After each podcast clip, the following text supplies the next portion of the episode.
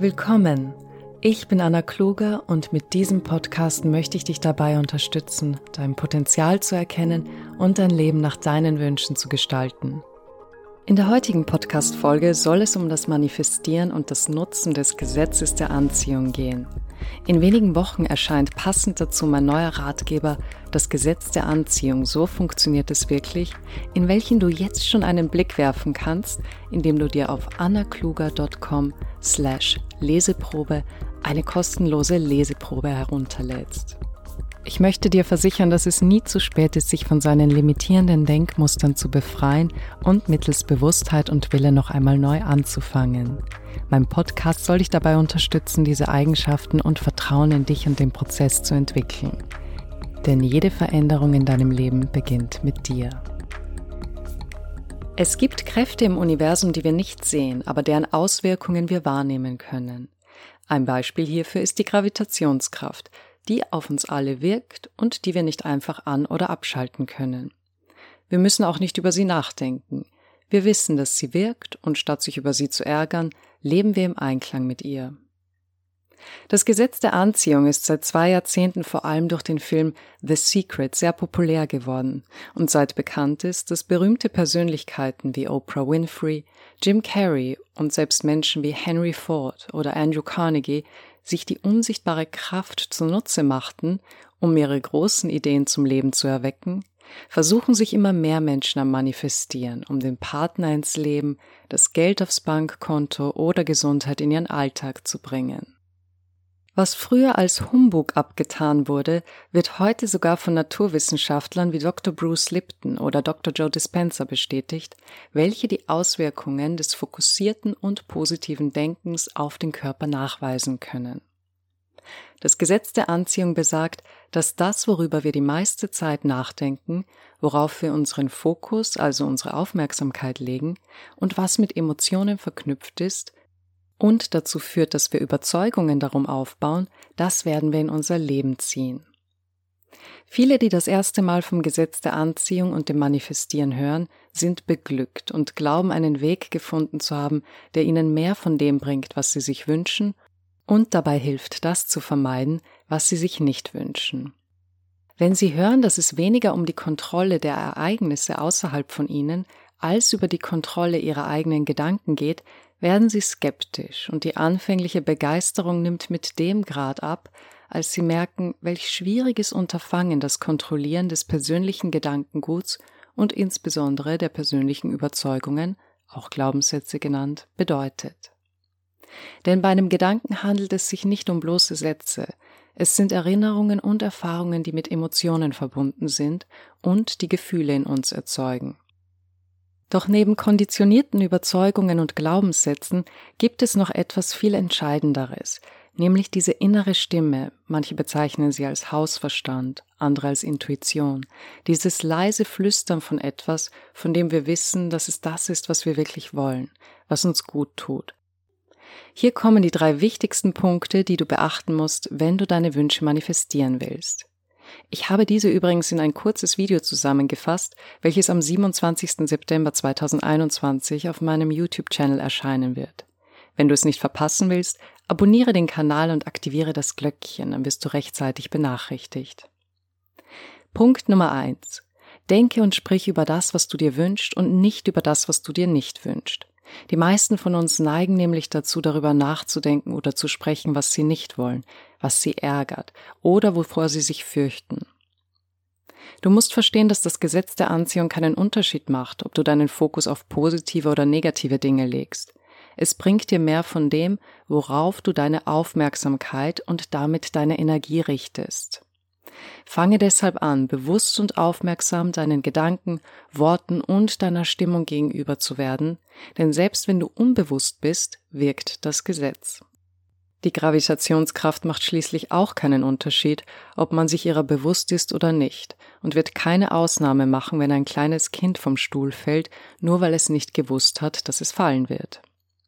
Versuche also stets an das zu denken, was du dir wünschst, und stelle es dir so lebhaft als möglich vor, um dich in eine gute Stimmung zu bringen. Was würdest du tun, wenn du dein Ziel erreicht hättest? Wie würde sich das anfühlen? Punkt Nummer zwei ist, dass du darauf vertraust, dass deine Wünsche in Erfüllung gehen werden. Eine positive Erwartungshaltung ist notwendig, um sich für Möglichkeiten und Inspirationen zu öffnen, damit du in weiterer Folge die richtigen Schritte setzt. Der dritte Schritt ist das Empfangen. Das heißt, du musst dich in eine Stimmung bringen, auf welcher du offen genug bist, Eingebungen zu empfangen und Möglichkeiten zu erkennen bzw. anzunehmen.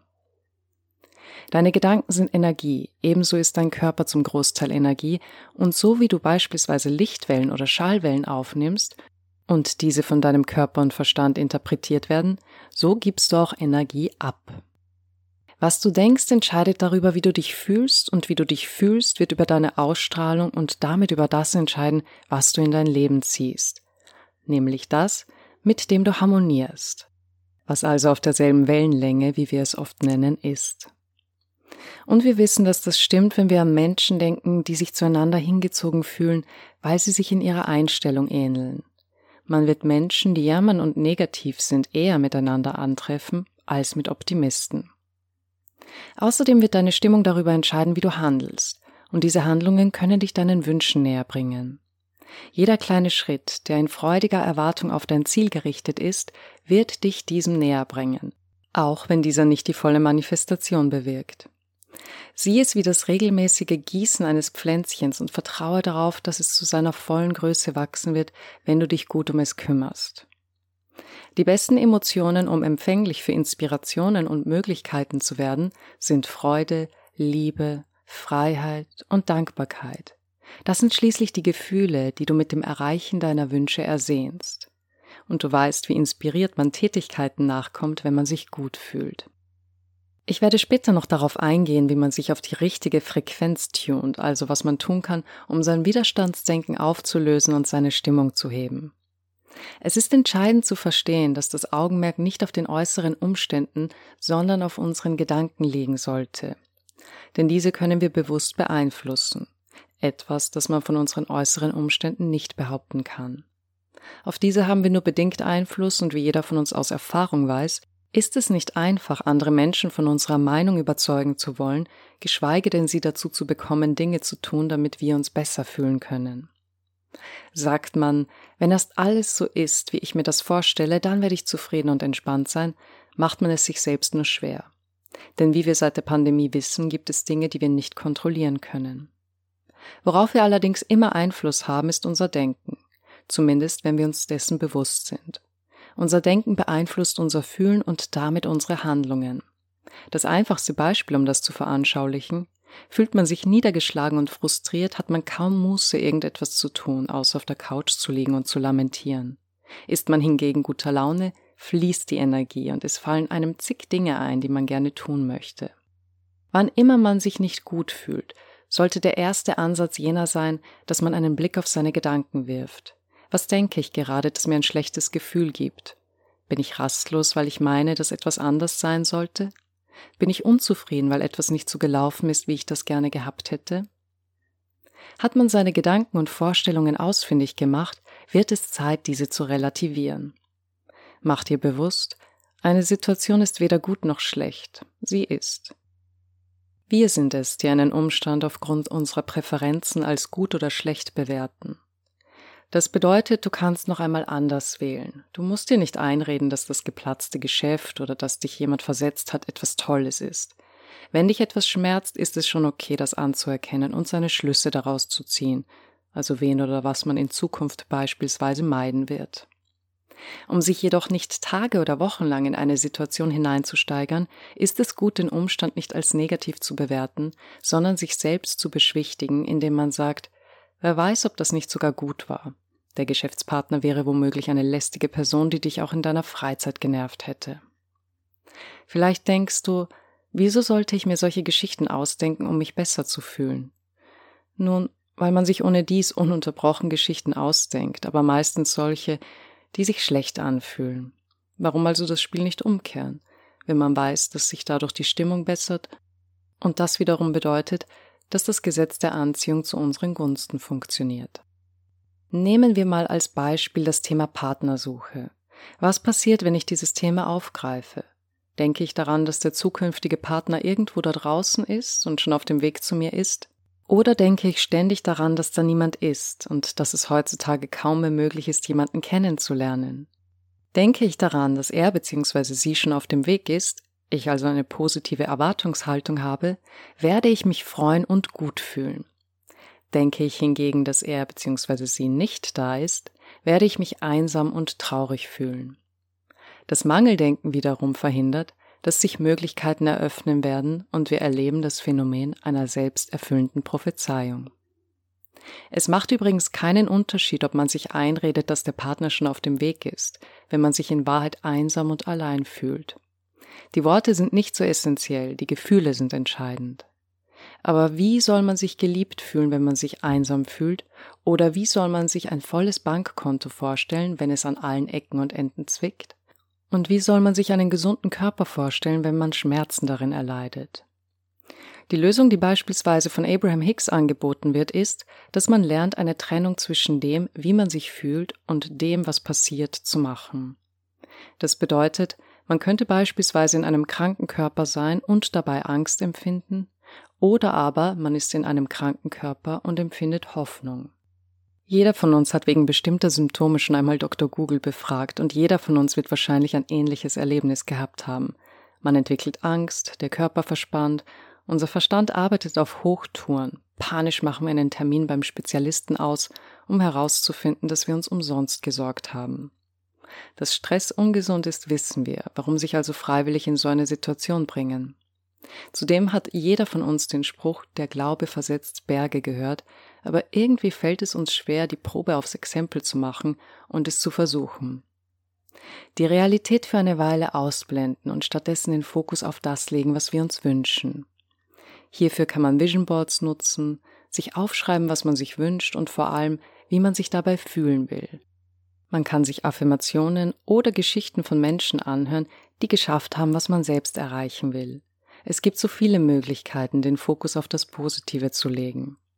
Und falls du jetzt meinst, dass du dich dadurch vor der Realität verschließt, kann ich dich beruhigen. Das, was du Realität nennst, sieht für jeden von uns ein bisschen anders aus, denn tatsächlich nimmt jeder von uns die Welt auf seine eigene Weise wahr. Alles, was du siehst, geht durch den Filter deines Verstandes, mit deinen Erinnerungen und Erfahrungen, deinen Überzeugungen und Vorstellungen. Deshalb würden wir alle, wenn wir gemeinsam in die Oper oder ins Ballett gehen würden, den Abend unterschiedlich in Erinnerung behalten. Vielleicht hast du ein ausgesprochen gutes Ohr für musikalische Klänge, während ich, fasziniert von den Kostümen, davon nicht jede Nuance so mitbekommen habe wie du. Ein Freund, den wir mitgenommen haben und der sich gar nicht dafür interessiert, war damit beschäftigt, sich die Menschen im Publikum anzusehen, die wir nicht einmal bemerkt haben. Es gibt nicht eine Realität, vor der man sich verschließen könnte. Niemand sagt, dass du nicht weiterhin aktiv für eine Sache einstehen sollst, wenn dir das ein gutes Gefühl gibt und du dich inspiriert dazu fühlst.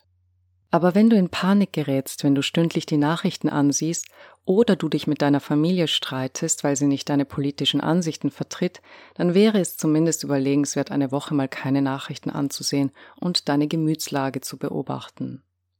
Deine Einstellung zum Leben bestimmt, wie du das Leben siehst, und das kann beim Manifestieren zum Problem werden, wenn du Überzeugungen hast, die im Konflikt zu dem stehen, was du dir wünschst. Im Beispiel vom Geld könnte das sein, dass nie genug da ist, dass man korrupt sein müsste, um reich zu werden, dass man eben kein Glück hatte, in eine wohlhabende Familie geboren zu werden und so weiter. Man hält sich für arm und dieses Mangeldenken strahlt man aus, weshalb man keinen Wohlstand anzieht. Um das Problem zu lösen, ist es notwendig, sich wohlhabend, gut, geliebt oder gesund zu fühlen, auch wenn die Manifestation noch nicht da ist, weshalb Affirmationen, das Schreiben von Wunschlisten und das Visualisieren seiner Träume als Hilfe angeboten werden. Sie sollen dich weg vom Mangeldenken in eine positive, hoffnungsvolle Erwartungshaltung bringen. Ganz oft werden wir ungeduldig, wenn sich unsere Wünsche nicht schnell genug manifestieren, weil wir nicht akzeptieren können, dass es eine Reifeperiode gibt. Unsere Zeit ist geprägt von sofortiger Belohnung. Wir bestellen bei Amazon und einen Tag später erhalten wir unser Paket. Alles ist auf Knopfdruck da.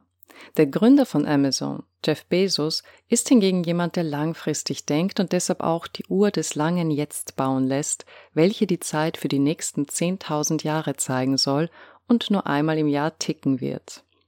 Dieses Projekt soll ausdrücken, dass es für das langfristige Überleben der Menschheit gut wäre, wenn ihr Blickfeld weit in die Zukunft reicht. Ebenso wie es neun Monate braucht, bis ein Baby geboren wird, oder es eine bestimmte Zeit braucht, bevor eine Pflanze zur vollen Blüte gelangt, so brauchen auch Gedanken und Wünsche eine gewisse Reifezeit und müssen genährt und gepflegt werden, bevor sie sich manifestieren können. Das bedeutet, was du heute tust, wird nicht unbedingt heute eine Reaktion nach sich ziehen, doch in seiner Gesamtheit hat es Bedeutung. Vielleicht erinnerst du dich noch an den sogenannten Schmetterlingseffekt, der erklärt, wenn ein Schmetterling seine Flügel bewegt, so kann der dadurch entstandene Luftwirbel einen größeren anstoßen, welcher wieder einen noch größeren anstößt, und diese Kettenreaktion könnte irgendwann als Tornado auf der anderen Seite der Welt enden. Es geht um die Unvorhersagbarkeit von Auswirkungen scheinbar kleiner, unbedeutender Ereignisse. Aber sie sind es eben nicht, und dazu zählen auch Gedanken und Gefühle.